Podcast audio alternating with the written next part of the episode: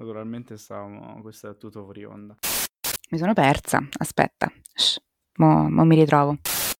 Aspetta, ridico che ho detta malissimo. Mo so cazzi.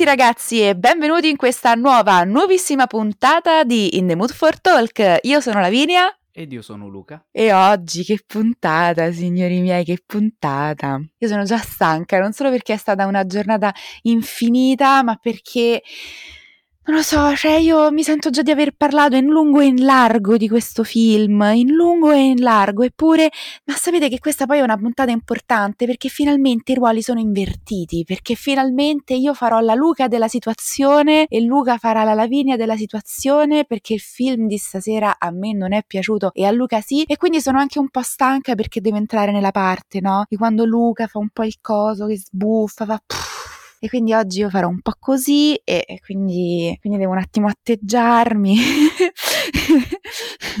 Sarà una puntata divertentissima, già, già, sono pronta, già sono pronta. Luca, tu sei pronto? Prontissimo, guarda, soprattutto perché non lo... più che altro perché appunto c'è questa congiunzione astrale che ha invertito i nostri ruoli. Chissà, chissà cosa ne verrà fuori. Comunque non avevo capito, non ti fosse piaciuto il film.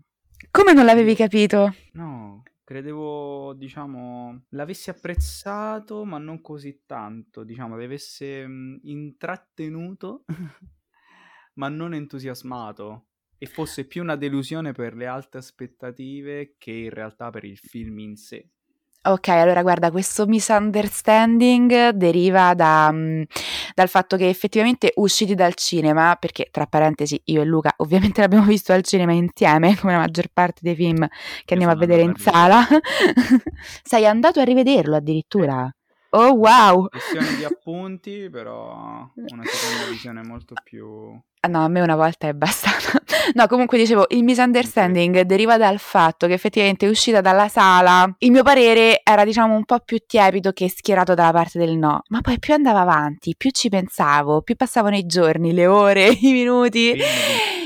No. E più effettivamente il film cominciava a piacermi meno, più ne parlavo, più ci pensavo, più ci riflettevo e soprattutto appunto più ne parlavo dicevo caspita ma allora questo film proprio non mi è piaciuto e siamo arrivati adesso che non posso che confermare questa cosa. Il film non mi è piaciuto signori. Ma di che film stiamo parlando visto che quasi quasi già cominciamo a discuterne come se l'avessimo già introdotto ma effettivamente questa introduzione ancora non c'è stata. Di che film stiamo parlando Luca? Anche se ovviamente loro lo sanno dal titolo però va bene facciamo finta che in verità ci sia questa ci sia questa pallone di mistero. Esatto e stiamo parlando di È stata la mano di Dio, decimo film di Paolo Sorrentino. Utilizzo...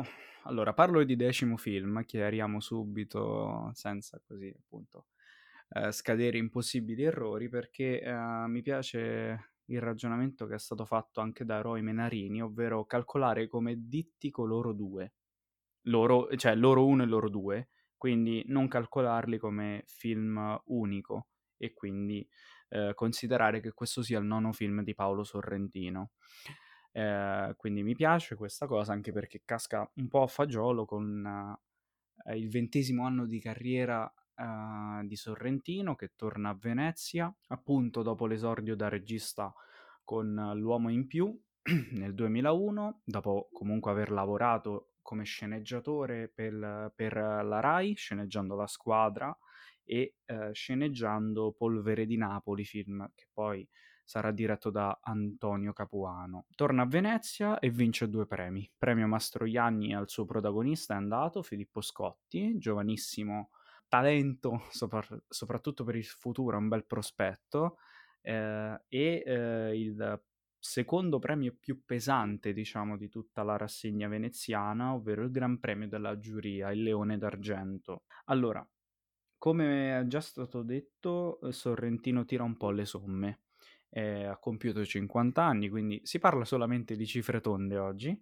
Eh, compie 50 anni, tira un po' le somme, tornando indietro eh, e raccontandosi attraverso un alter ego, che è appunto Filippo Scotti, che interpreta nel film Fabio Fabietto Schisa, e appunto cercando di rimettere insieme quella che è stata, quelli che sono stati i momenti decisivi della sua adolescenza, quelli che poi l'hanno spinto ad intraprendere eh, la carriera cinematografica.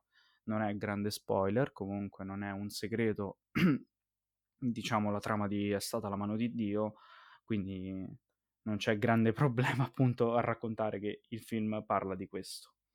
Il film è uscito nelle sale il 24 novembre e uscirà su Netflix, anzi, quando ascolterete voi l'episodio è già uscito su Netflix e noi tra l'altro, curiosità, stiamo registrando proprio nella notte, cioè eh, il giorno in cui è uscito, perché è eh, la serata del 14 dicembre e tra un'ora uscirà su Netflix il film.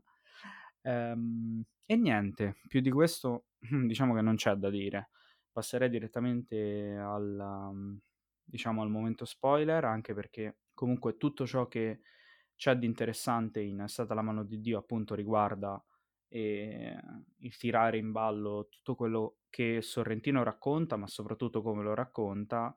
E niente, iniziamo da, dalle note dolenti, ovvero Lavinia, perché film mi è Eccomi tanto, qua. niente, eh, parola a te dai.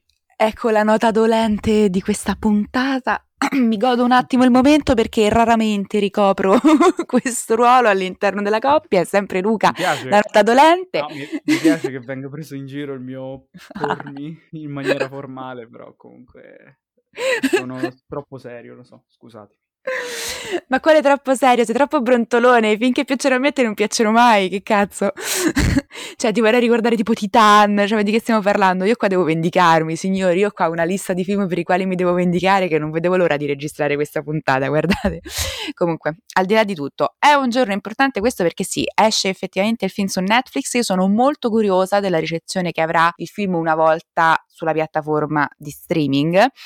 Possiamo intuire che in sala sia andato bene, insomma, discretamente bene. Stiamo registrando il giorno dopo la nomination anche ai Globes. Sì, sì, sì, sì, c'è stata la nomination ai Globes, abbiamo già parlato della nomination agli Oscar, yep.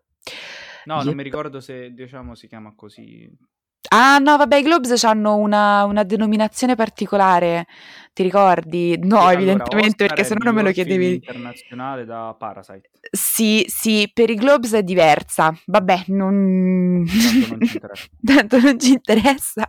È un peccato farsi trovare così poco preparati in merito a questioni del genere, però che vedevo di ogni tanto qua cambiano nome alle, alle categorie, è complicato stargli appresso. Comunque, stavo dicendo, il film è andato sicuramente, cioè non sicuramente, possiamo intuire che il film sia andato bene in sala, se non sbaglio Netflix non ha rilasciato a Cenedel i dati su, su quelli mai che fatto, sono stati gli incassi, mai fatto infatti, mai fatto infatti. quindi non ha rilasciato i dati, quindi possiamo soltanto intuire che il film sia andato bene. Le recensioni sono tutte praticamente positive, io davvero mi sento l'unica stronza a cui il film non è piaciuto, per questo attendo il momento in cui arriverà sulle piattaforme di streaming, quindi verrà visto in tutti i paesi in cui cui Netflix è effettivamente disponibile, eh, per vedere un po' quali saranno anche le recensioni internazionali post Venezia, insomma, perché a Venezia l'accoglienza è stata quella che è stata, e infatti adesso ne parliamo. Eh, in sala qui in Italia l'accoglienza è stata quella che è stata, vedremo adesso che sbarcherà su Netflix quale sarà l'accoglienza. Nel momento in cui voi sentirete questa puntata già saprete. Ad ogni modo, quindi, di Venezia si parlava e Venezia è stato il mio problema, diciamolo, nel senso che, come ho ripetuto più volte a Luca, io è iniziato il, il festival di Venezia che del film di Sorrentino non me ne fregava niente, è finito la mostra del cinema a Venezia che il film di Sorrentino era quello che aspettavo di più. Incredibile, cioè incredibile come cosa. Proprio perché appunto aveva ricevuto queste recensioni entusiastiche, poi comunque voi dovete sapere che io ho una cosa per i coming of age, ma penso che se questa non è la prima puntata di In the Mood for Talk che ascoltate l'avrete già intuito. Quindi insomma, il coming of age di Sorrentino con tutte quelle recensioni positive da Venezia, io ero in brodo di giuggiole, ero tipo oh mio Dio. Poi questo è l'anno dei coming of age d'autore, cioè stiamo attendendo Licorice Pizza come si attende il Natale, voglio dire. cioè, quindi c'era questa, questo non so che nell'aria, che bello. Quindi sicuramente io sono andata in sala con delle aspettative alle stelle. Solitamente a me le, le, aspettative non rovinano i film, nel senso che l'hype fa parte della mia personalissima dimensione cinefila, cioè un qualcosa che mi piace, che mi godo e che mi fa vivere l'esperienza eh, dell'andare al cinema in, in, una maniera particolare, perché quindi poi c'è anche tutta la dimensione dell'attesa che per me entra a far parte proprio eh, dell'esperienza della visione poi. Quindi in sé per sé, per quanto mi riguarda, le aspettative non sono un problema. Però mi rendo conto che stavolta forse un po' lo sono state, più che altro perché io sono andata in sala e mi sono seduta sulla poltrona convinta che non mi sarei trovata davanti un film di Sorrentino e invece poi mi sono trovata davanti proprio un film di Sorrentino ed è stato principalmente questo il problema, lo riconosco. Io di Sorrentino eh, non ho visto tantissimo, i film che ho visto in verità non è che mi fossero dispiaciuti, però non è un regista col quale vado particolarmente d'accordo. Se fossi andata a vedere è stata la mano di Dio, tenendo presente e ricordando in qualche modo quello che è il mio rapporto col cinema di Sorrentino, probabilmente l'avrei preso per quello che era questo film. E invece si è sostanzialmente rivelata una, una grande delusione, come stavamo dicendo anche prima con Luca. Inizialmente pensavo fosse soltanto questo, e invece poi più pensavo al film, più mi rendevo conto che proprio eh, oggettivamente, ma oggettivamente in relazione a me, quindi diciamo più che altro soggettivamente, oggettivamente in maniera soggettiva il film non mi fosse piaciuto al di là del suo essere un film di, di Sorrentino. Perché non mi è piaciuto? Mm, Sorrentino mi ha persa sostanzialmente davvero dopo i primi minuti. È un film che inizia sostanzialmente al di là della eh, ripresa aerea iniziale che in verità ho, insomma lì, lì ancora ci stavo, lì ero ancora fomentata, inizia sostanzialmente con questa inquadratura della zia e probabilmente la zia è stata una delle cause per il quale il film mi ha fatto così tanto starcere il naso, ci arriveremo più tardi. Comunque inizia con questa inquadratura della zia diciamolo chiaramente, più che altro con questa inquadratura dei capezzoli della zia, che sta aspettando l'autobus, poi si ferma il taxi, San Gennaro e va bene. Se tu inizi quello che è comunque un film sulla tua adolescenza, mostrandomi tua zia, mi fai capire che questa donna all'interno uh, della tua vita, forse, ma sicuramente all'interno del tuo film, ha un ruolo uh, importante, perché voglio dire, le dedichi tutta la prima sequenza del film, ok? Ebbene, secondo me tutta questa importanza che si poteva in qualche modo prevedere dall'inizio del film viene completamente disattesa. E una delle grandi occasioni mancate di questo, di questo film, di questa pellicola è proprio eh, indagare, mostrare un certo tipo di rapporto che tu intuisci soltanto avere un ruolo all'interno della vita di Sorrentino ma che poi viene completamente, viene completamente svilito e ridimensionato e riportato all'accezione in qualche modo sessuale così come proprio il ruolo della, della zia viene accostato a quello appunto di una musa ispiratrice, ma tutto qui, fine. Il momento in cui Sorrentino ha cominciato a perdermi a costo di fare la solita rompiscatole è nel momento in cui poi invece ci viene introdotta la famiglia del piccolo Fabio, insomma, piccolo poi neanche tanto, però va bene di Fabietto, che va a soccorrere questa donna, appunto la zia, eh, in quanto vittima di violenza domestica. E insomma, voglio dire, nel momento in cui questa è appena stata ammazzata delle botte, che viene dedicato un momento per sottolineare quanto Fabio il padre non riuscissero a smettere di guardargli le tette mentre lei si stava asciugando il sangue, porca miseria, lì comunque un po' mi perdi. E quindi diciamo che lì già non ero più troppo ben disposta nei confronti del film. Ma mettendo da parte tutto questo, parlando della prima, eh, di quella che poi è la prima parte, perché possiamo dire che il film è assolutamente diviso in due, c'è cioè una prima parte, poi il picco emotivo che eh, viene raggiunto nel momento in cui eh, muoiono i genitori di Fabio esattamente come purtroppo è successo ai genitori di, di, Sorrentino e poi da lì c'è completamente un'altra parte di film, diversissima, praticamente opposta a quella che è la prima parte. La prima parte è caratterizzata da questa dimensione gro- grotesca, grottesca all'ennesima potenza, che potremmo riassumere con un qualcosa che capisco, di cui capisco gli, gli intenti, ma che non apprezzo. Questo è più o meno anche il riassunto di quello che, perlomeno per quanto mi riguarda, è anche il riassunto di tutta la mia esperienza col È stata la mano di Dio. Un film che capisco assolutamente, eh, ma che sostanzialmente non, non mi è piaciuto. Apprezzo anche gli intenti del film, questo tornare a Napoli, questo film più eh, personale, il più personale di Sorrentino, anche intimista. Capisco tutto, apprezzo gli intenti, però non so perché purtroppo il film, o per meglio dire, so perché, però mi dispiace cioè lo ammetto, mi dispiace che non, non, mi sia arrivato, non mi sia piaciuto. Poi io detesto dire cose tipo, oh mio Dio, non mi è arrivato, il film non mi è arrivato, però oh, che vedevo di, eh non mi è arrivato, non mi è arrivato, cioè nel senso, comunque al di là di questo, tornando a quanto stavamo dicendo prima, quindi la parte grottesca, davvero rasente, commedia mh, anche di bassa lega, dico è una parte che capisco ma che non apprezzo, perché capisco? Perché eh, mi rendo conto che è un modo per mettere in scena quelli che sono i ricordi di infanzia, ricordi di infanzia infanzia dal quale poi appunto deriva molto dell'immaginario di, di Sorrentino.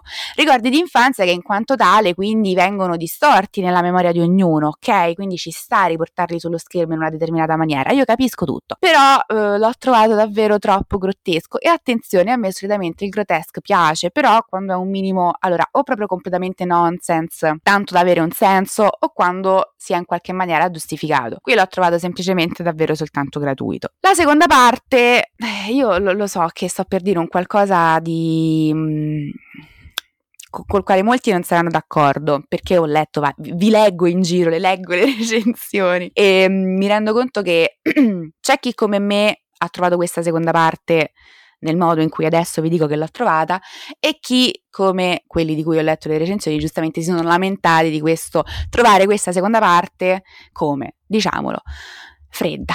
Oh, eh, non, um, tra, tra tutto quello che stava cercando di dire Sorrentino, anzi tra tutto quello che diceva Sorrentino, appunto tutta questa dimensione intima, personale, in parte anche toccante, secondo me c'erano così tanti strati di forma da rendere appunto, da, da creare poi appunto questa patina fredda che non ti permette proprio di entrare in quella che altrimenti sarebbe potuta anche essere davvero una parte, caspita, proprio coinvolgente, no? E invece c'erano tutti questi strati di forma che non, non, non ce l'ho fatta, non ce l'ho fatta. Per concludere un attimo la panoramica a volo di uccello e passare la parola a Luca per poi creare anche un minimo di dibattito, il finale l'ho apprezzato invece, proprio i momenti finali quando parte Napolè, lui sta sul, um, sul treno, quello è effettivamente un bellissimo momento. Così come ho apprezzato il non ti disunire, proprio in sé il concetto e forse proprio per questo il contesto all'interno del quale veniva proferito effettivamente questo concetto um, mi è dispiaciuto che fosse quello perché in sé era un momento così forte, caspita, che non aveva bisogno di tutto quello che c'era intorno, bastava quel momento. Ecco, forse per quanto mi riguarda, il riassunto di questo film è non c'era bisogno di tutto il resto, bastava quello che stava raccontando. Però voi mi direte giustamente, eh, ma allora non sarebbe stato un film di Sorrentino. E io vi do assolutamente ragione e infatti vi ricordo quanto ho detto all'inizio. Molti dei problemi che ho avuto io con questo film sono stati colpa mia, perché io sono andata al cinema non aspettandomi un film di Sorrentino e poi invece mi sono trovata davanti giustamente un film di Sorrentino. Detto questo passo la parola a Luca. Ecco Eccomi.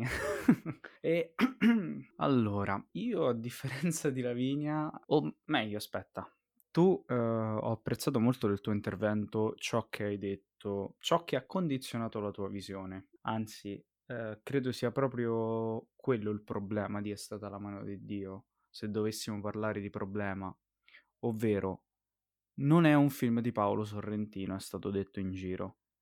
Mhmm, io prima di È stata la mano di Dio non avevo visto tutti i film che venivano, uhm, dopo Le conseguenze dell'amore. Quindi no, avevo visto, uhm, L'uomo in più, Le conseguenze dell'amore e Il divo, quindi mi mancavano L'amico di famiglia, This must be the place, La grande bellezza, Youth e Loro. Ad oggi mi manca Loro e, se vogliamo anche includerle se volessimo includerle e le due serie, Young Pope e New Pope. Ma eh, diciamo in preparazione all'episodio ho recuperato quello che mi mancava, appunto tranne loro e le serie, e devo dire, dove cazzo avete visto che questo non è un film di Paolo Sorrentino? Perché in tutto e per tutto è un film di Paolo Sorrentino, è stata la mano di Dio. Ma dove è, è comprensibile che sia un film sorrentiniano, utilizziamo l'aggettivo, non tanto in quel misero tentativo di imitare Fellini che secondo me, vista la grande bellezza, è anche come appunto sostiene lo stesso Venarini nel suo podcast o uh, se non ricordo male in una recensione di film tv veniva scritto eh, è stata la mano di Dio segna anche non l'incapacità, ma la voglia di distaccarsi di Sorrentino da Fellini, che nonostante ciò viene richiamato dal volo iniziale che richiama la dolce vita, da, dall'atmosfera alla otto e mezzo, dal sogno di otto e mezzo eh, nella sequenza iniziale, appunto quando viene inquadrato il traffico di Napoli con la macchina di San Gennaro che appunto spunta eh, per raggiungere zia Patrizia, interpretata da, Luisa, Ranieri. È un film sorrentiniano, dicevo, è stata la mano di Dio, dopo questa lunga parentesi, perché proprio Sorrentino racconta non solo le sue origini, ma le origini della sua poetica, e uh, che si basano appunto dal la realtà è scadente da quella frase che uh, nel film il fratello di Fabietto, interpretato da Marlon Joubert, uh, Marchino, ascolta nel provino che ha con Fellini, che viene ribadito questo concetto da Antonio Capuano, dallo scontro che rende tutto ciò che uh, viene prodotto vivo, reale, cioè vivo e appunto necessario um, all'arte cinematografica. Innestata la mano di Dio, uh, Sorrentino appunto attraverso la sua vicenda personale cerca di inserire il sogno piano piano, parte dal sogno, conclude sognando Roma con questa punta di nostalgia che è Napolè, ma tutto ciò che avviene all'interno del film si, è proprio basato su questa dialettica tra la realtà scadente, la voglia di sognare e la voglia di fare cinema, quindi non vedo dove eh, non sia sorrentiniano questo elemento. Se ne parlava appunto, ne parlavo prima, la grande bellezza, la, il momento topico è appunto eh, quello dove assiste alla, um, all'illusione della giraffa Jeff Gambardella e il, il prestigiatore gli, gli dice appunto è tutto un trucco, è tutta un'illusione, il cinema è tutta un'illusione per Sorrentino, un'illusione che però spiega in È stata la mano di Dio è salvifica, quindi non volevo toccare appunto questo argomento perché non vedo appunto dove non sia un film sorrentiniano è stata la mano di Dio.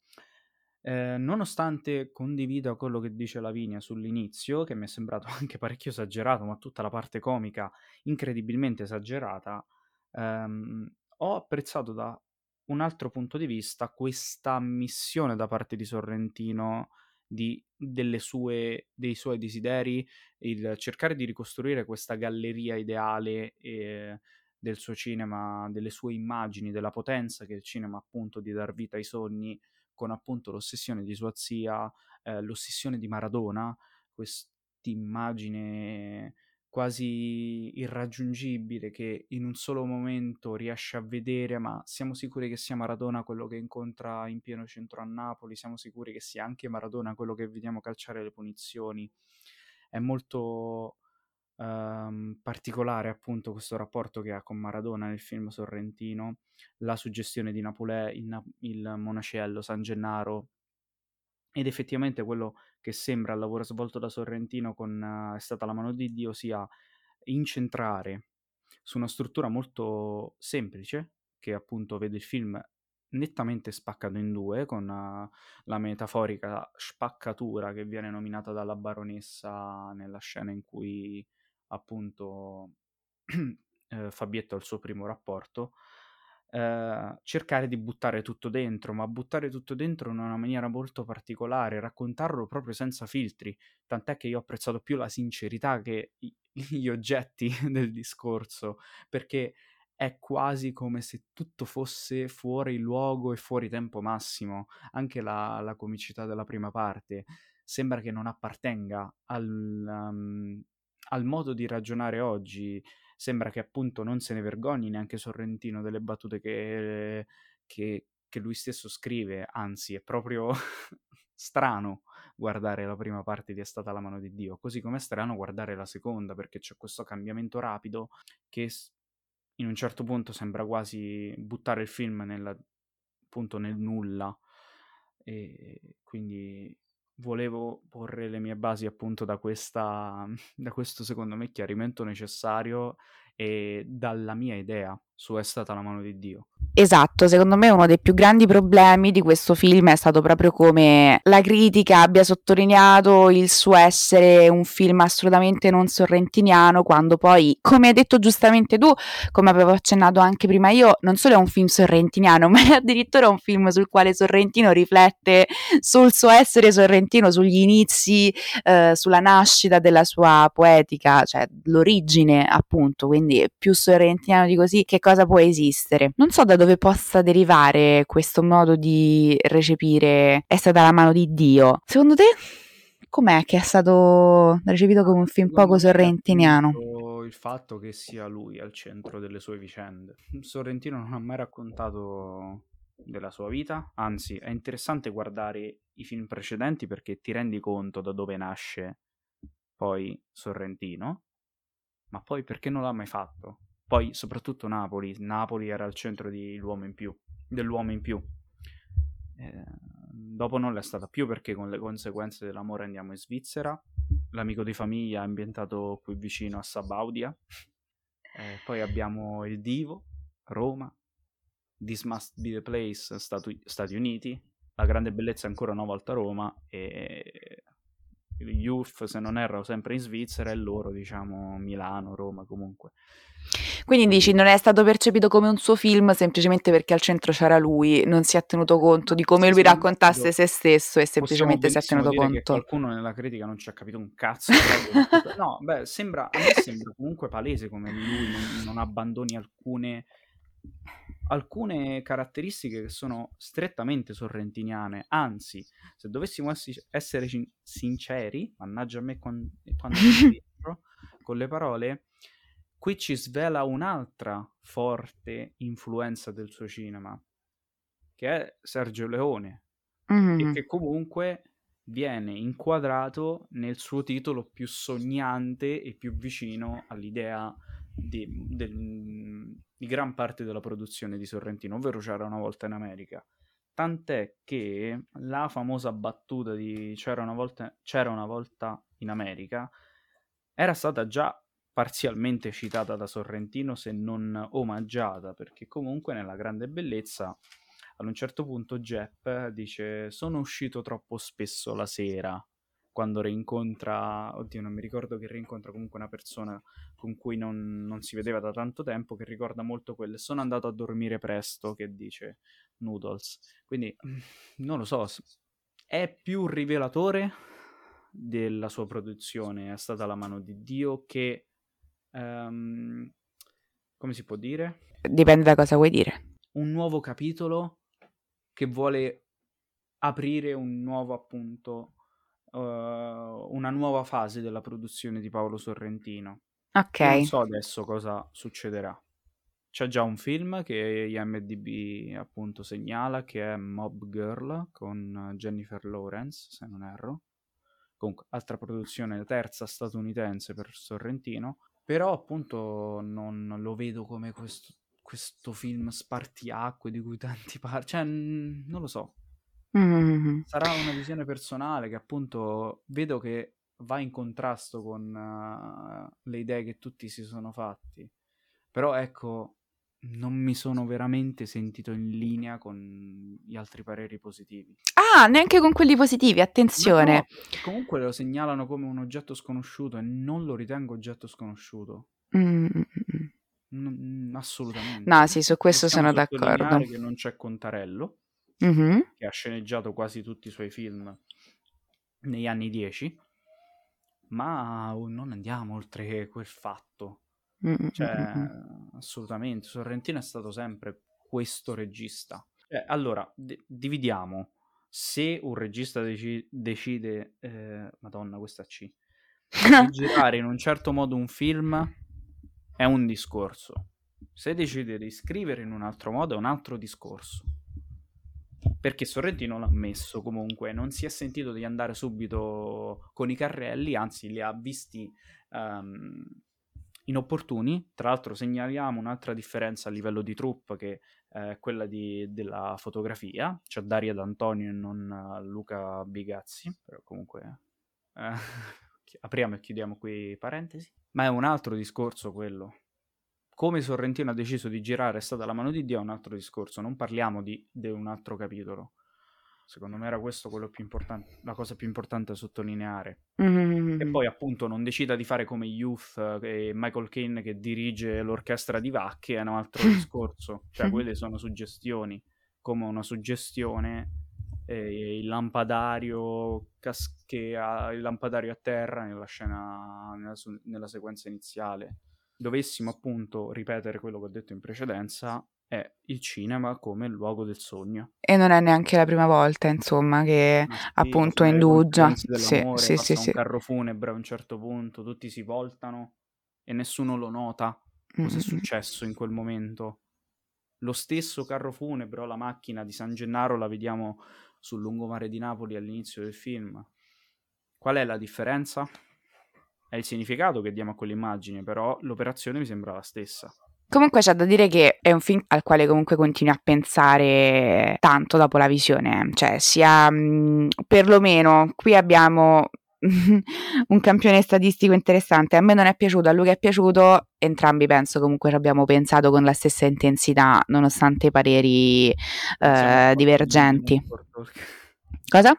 Pensiamo forte. Pensiamo forte. No, per dire che non è un film dimenticabile, passabile, è un film sul quale comunque ritorni e che in qualche modo uh, continua ad accompagnarti per svariati giorni e a distanza di svariati giorni dopo la visione, proprio perché per quanto uno possa non apprezzarlo ne riconosce comunque l'importanza. Per questo io un po' ci sono rimasta male proprio del, del fatto che non mi sia piaciuto, cioè mi sarebbe piaciuto apprezzare questo film, anche perché è inevitabile, no? Quando comunque un regista si mette così tanto a nudo di fronte ad una macchina da presa e racconta uno dei momenti più catastrofici della sua vita, non, um, uh, non apprezzare il lavoro, appunto l'opera che poi deriva da quello sforzo, secondo me è qu- quasi sempre un peccato. Quindi questo mi, mi rammarico, mi rammarico particolarmente. Secondo te, speculiamo un attimo su questa nomination agli Oscar. Secondo Oscar per Sorrentino? No, no. Secondo me, allora, dirlo ora sarebbe difficile. E eh dai, su, comunque... speculiamo. No, no, no, allora, possiamo... Cioè, ehm, voglio vedere prima Drive My Car, perché comunque Drive My Car sta conquistando gli statunitensi. Mm-hmm. Veramente sta, sta facendo breccia nel cuore. Poi vedremo gli altri... Allora, è stata la mano di Dio e Drive My Car sicuramente sono due dei film che faranno parte della cinquina finale. Abbiamo Scompartimento numero 6, eh, Titan. Cazzo, di titoli quest'anno ce ne sono.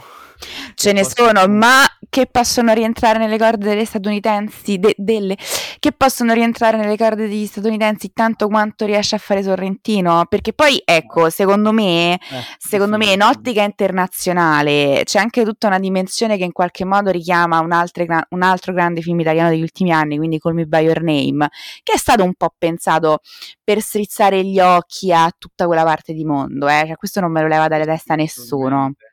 Mm prima di tornare sugli Oscar volevo sapere se anche ma non, più che altro non ricordo se ne avessimo già parlato, ma anche se anche tu considerassi fuori luogo e fuori tempo un po' la prima parte, ma tutta la comicità e tutte le considerazioni di, di Sorrentino. Assolutamente, infatti ne avevamo parlato anche al di, fuori, al di fuori della sala. Tu avevi detto una cosa che eh, con la quale mi trovavo particolarmente d'accordo fuori dal Quattro Parentesi, Fontane. Sto dando il gancio per la battuta d'effetto, più che altro non ricordo. Quindi...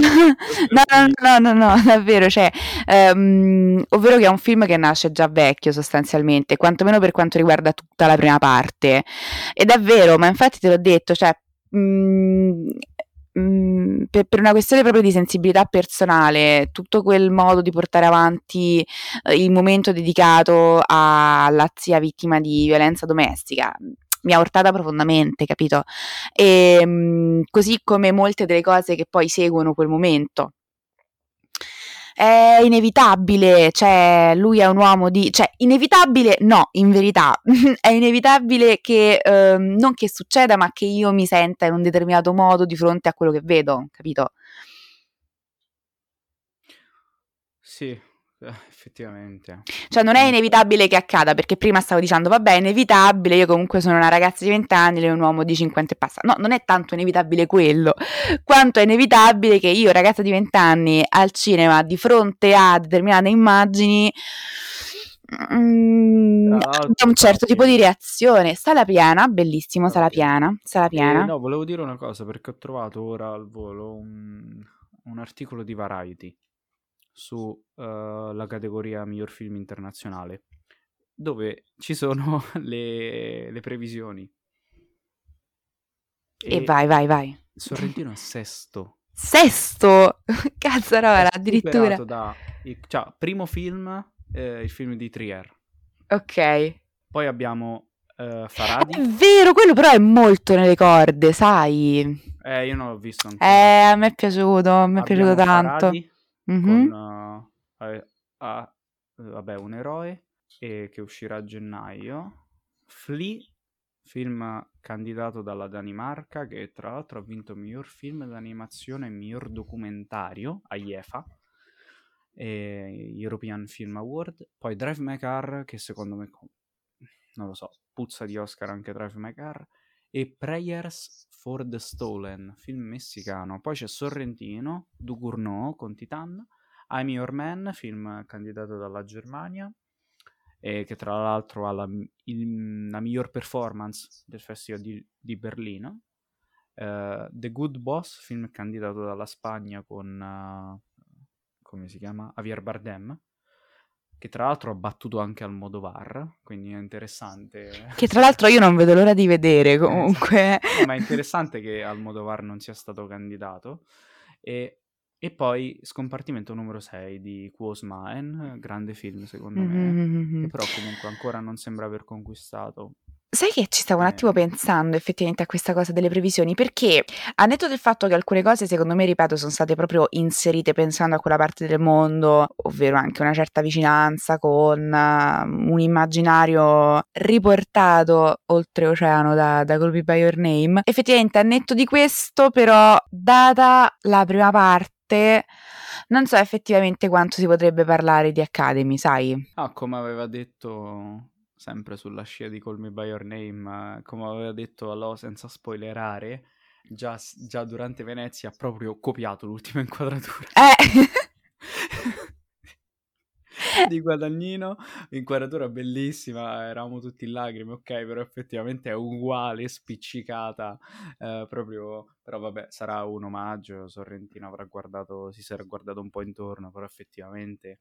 Ma ci sono eh, certi momenti, anche le tavolate in mezzo, in, in, mezzo alla natura, ma anche proprio banalmente l'abbigliamento di Fabietto. Guarda, se possiamo dire una cosa che ci ha trovato d'accordo è la pinza del del Walkman, mm-hmm. eh, che è una cosa veramente, secondo, cioè, secondo me, potente non nel momento in cui parte Napolè, ma in un momento precedente. Sì. Quando Fabietto preme play, uh, è già successo tutto, lui ha già superato questo, cioè, sembra, non dico sembra aver superato, non vorrei mettere, non vorrei insinuare nulla, però comunque, in un momento di riflessione, um, Fabietto preme play e non fa sentire della musica, Sorrentino, ma monta delle immagini di Fabietto in sella allo scooter con i genitori. Sì, no, ma te l'ho detto, tutto cosa... quello che è legato al finale, anche a quella dimensione un po' più intima del film, l'ho apprezzato. Cioè, sì. perché è... No, ma è una cosa bellissima che mi ricordo aver definito universale, ma particolare allo stesso momento, perché è così semplice, eh, comunque, cioè, è così su- suggestivo e semplice fare quella cosa che ha fatto Sorrentino, che alla fine è eh, dare immagine ad un suono, però è così universale perché uh, um, a tutti è capitato. Mm-hmm. Quindi coglie trasversalmente dalla generazione del Walkman alla generazione degli iPod, dalla nostra, ciò che spesso facciamo isolandoci con uh, le cuffiette, quindi... Questo film, caspita, è pieno di momenti del genere, che però poi secondo me si fanno a perdere nel marasma di roba che gli sta intorno, capito? Sì, perché è proprio la sensazione è quella di essere investiti da, da un treno, tant'è che azzardo credo sia questo il motivo perché lui sia l'unico sceneggiatore del film. Mm. Non lo so. Oddio, io Cioè, penso come- derivi tutto dal fatto che è una storia così tanto personale che a chi la vuoi dare a- in mano se non a te stesso, Anche, dai, cioè è impensabile fare altrimenti, se- secondo me. Se lui, dopo che appunto, dopo aver abbozzato qualche dettaglio, non si è più fermato. Cioè, è la sensazione è quella, tant'è che il film, cer- cioè, ad un certo punto rischia di cadere su se stesso, lo dico, nonostante l'abbia apprezzato, forse anche un po' di meno alla seconda visione, perché tutto lo gioca al fattore sorpresa, diciamo, alla prima. Perché proprio in... mm, senti che è tutto tutto troppo, veramente eh, gioca al sovraccarico Sorrentino, gioca sulla sovrabbondanza degli elementi, che è una cosa che l'ha sempre Che fa sempre, esatto, questa Sì. è una cosa che fa sempre, ma in E- questo contesto fa strano. Pro- sì, perché forse sarà tutta, cioè all'aneddotica si aggiunge la, mm, il fattore emotivo, che è forte, è veramente troppo forte. cioè, Esatto, ed è certo questo che poi appunto di- ti senti- distanzi, capito? Esatto, forse allora quel fattore posso comprenderlo perché è come se tu ti sentissi straniato da una storia che vuole farti Bravissimo, straniato. farti emozionare. Quindi senti come due cose che non possono mai entrare in contatto, o meglio, eh, ci vuole un po' più di classe per farle entrare in Mm, mm, mm, contatto, eh, con, tu- cioè con, in- Con tutto il dovuto rispetto, no, ovviamente, con certo. anche l'amore che io ho verso il cinema di Sorrentino. Molte delle produzioni io le adoro, cioè le prime due per me sono stellari, cioè L'uomo in più e La conseguenza dell'amore per me sono due veramente due capolavori, però cavolo, ehm, ad una seconda visione senti questa cioè senti un cortocircuito, dici ma perché ho queste reazioni quando il film mi sta quasi suggerendo, non dicendo, di comportarmi in un certo modo o dispormi in un certo modo. Quindi Mm, è un film Però non è che- uno straniante ragionato, voluto e positivo, quindi, capito? No, Perché non, è- non ha quell'aspetto No, no, no, no. di molte Mm. cose che fa Sorrentino. Mantiene quella comicità, ecco. Forse, guarda, possiamo dirla in una certa maniera, può essere considerato anche un prequel della grande bellezza sotto un certo punto di vista. Mm, Eh, ma questa era sempre una, una delle tante suggestioni che si accompagnano a un ragionamento più generico, appunto, cioè a un- a una contestualizzazione del tassello è stata la mano di Dio nella filmografia di Sorrentino. Però ecco, è molto strano come film, sì, è molto strano, è molto nonostante strano. appunto io conservi, conservi un, appunto, uno sguardo positivo, però comunque ciò che va detto va detto, secondo me. Io direi di avviarci verso le conclusioni, perché per quanto in maniera sconclusionata abbiamo parlato tanto, poi sconclusionata non più nemmeno del solito, in verità. Quindi, con la curiosità alle stelle, soprattutto per quanto riguarda la ricezione statunitense, visto insomma, viste le nomination, ci salutiamo. Ciao. Proprio così secchi, va bene, ci salutiamo, Ciao, ci sentiamo la prossima volta e mm, seguiteci su Instagram, siamo in The Mood for Talk anche lì, Con un film clamoroso, veramente. amorosissimo! A bomba che non si vedeva da anni. no, in realtà non lo so. Eh, posso dire solamente che ho apprezzato di più Qui rido io per servirlo. no, vabbè. Eh, è stato un bell'anno, ecco. È stato un bell'anno per il cinema italiano, questo lo possiamo dire. Sì, ma è stato un bell'anno per il cinema in generale, dai, Era ora. era ora.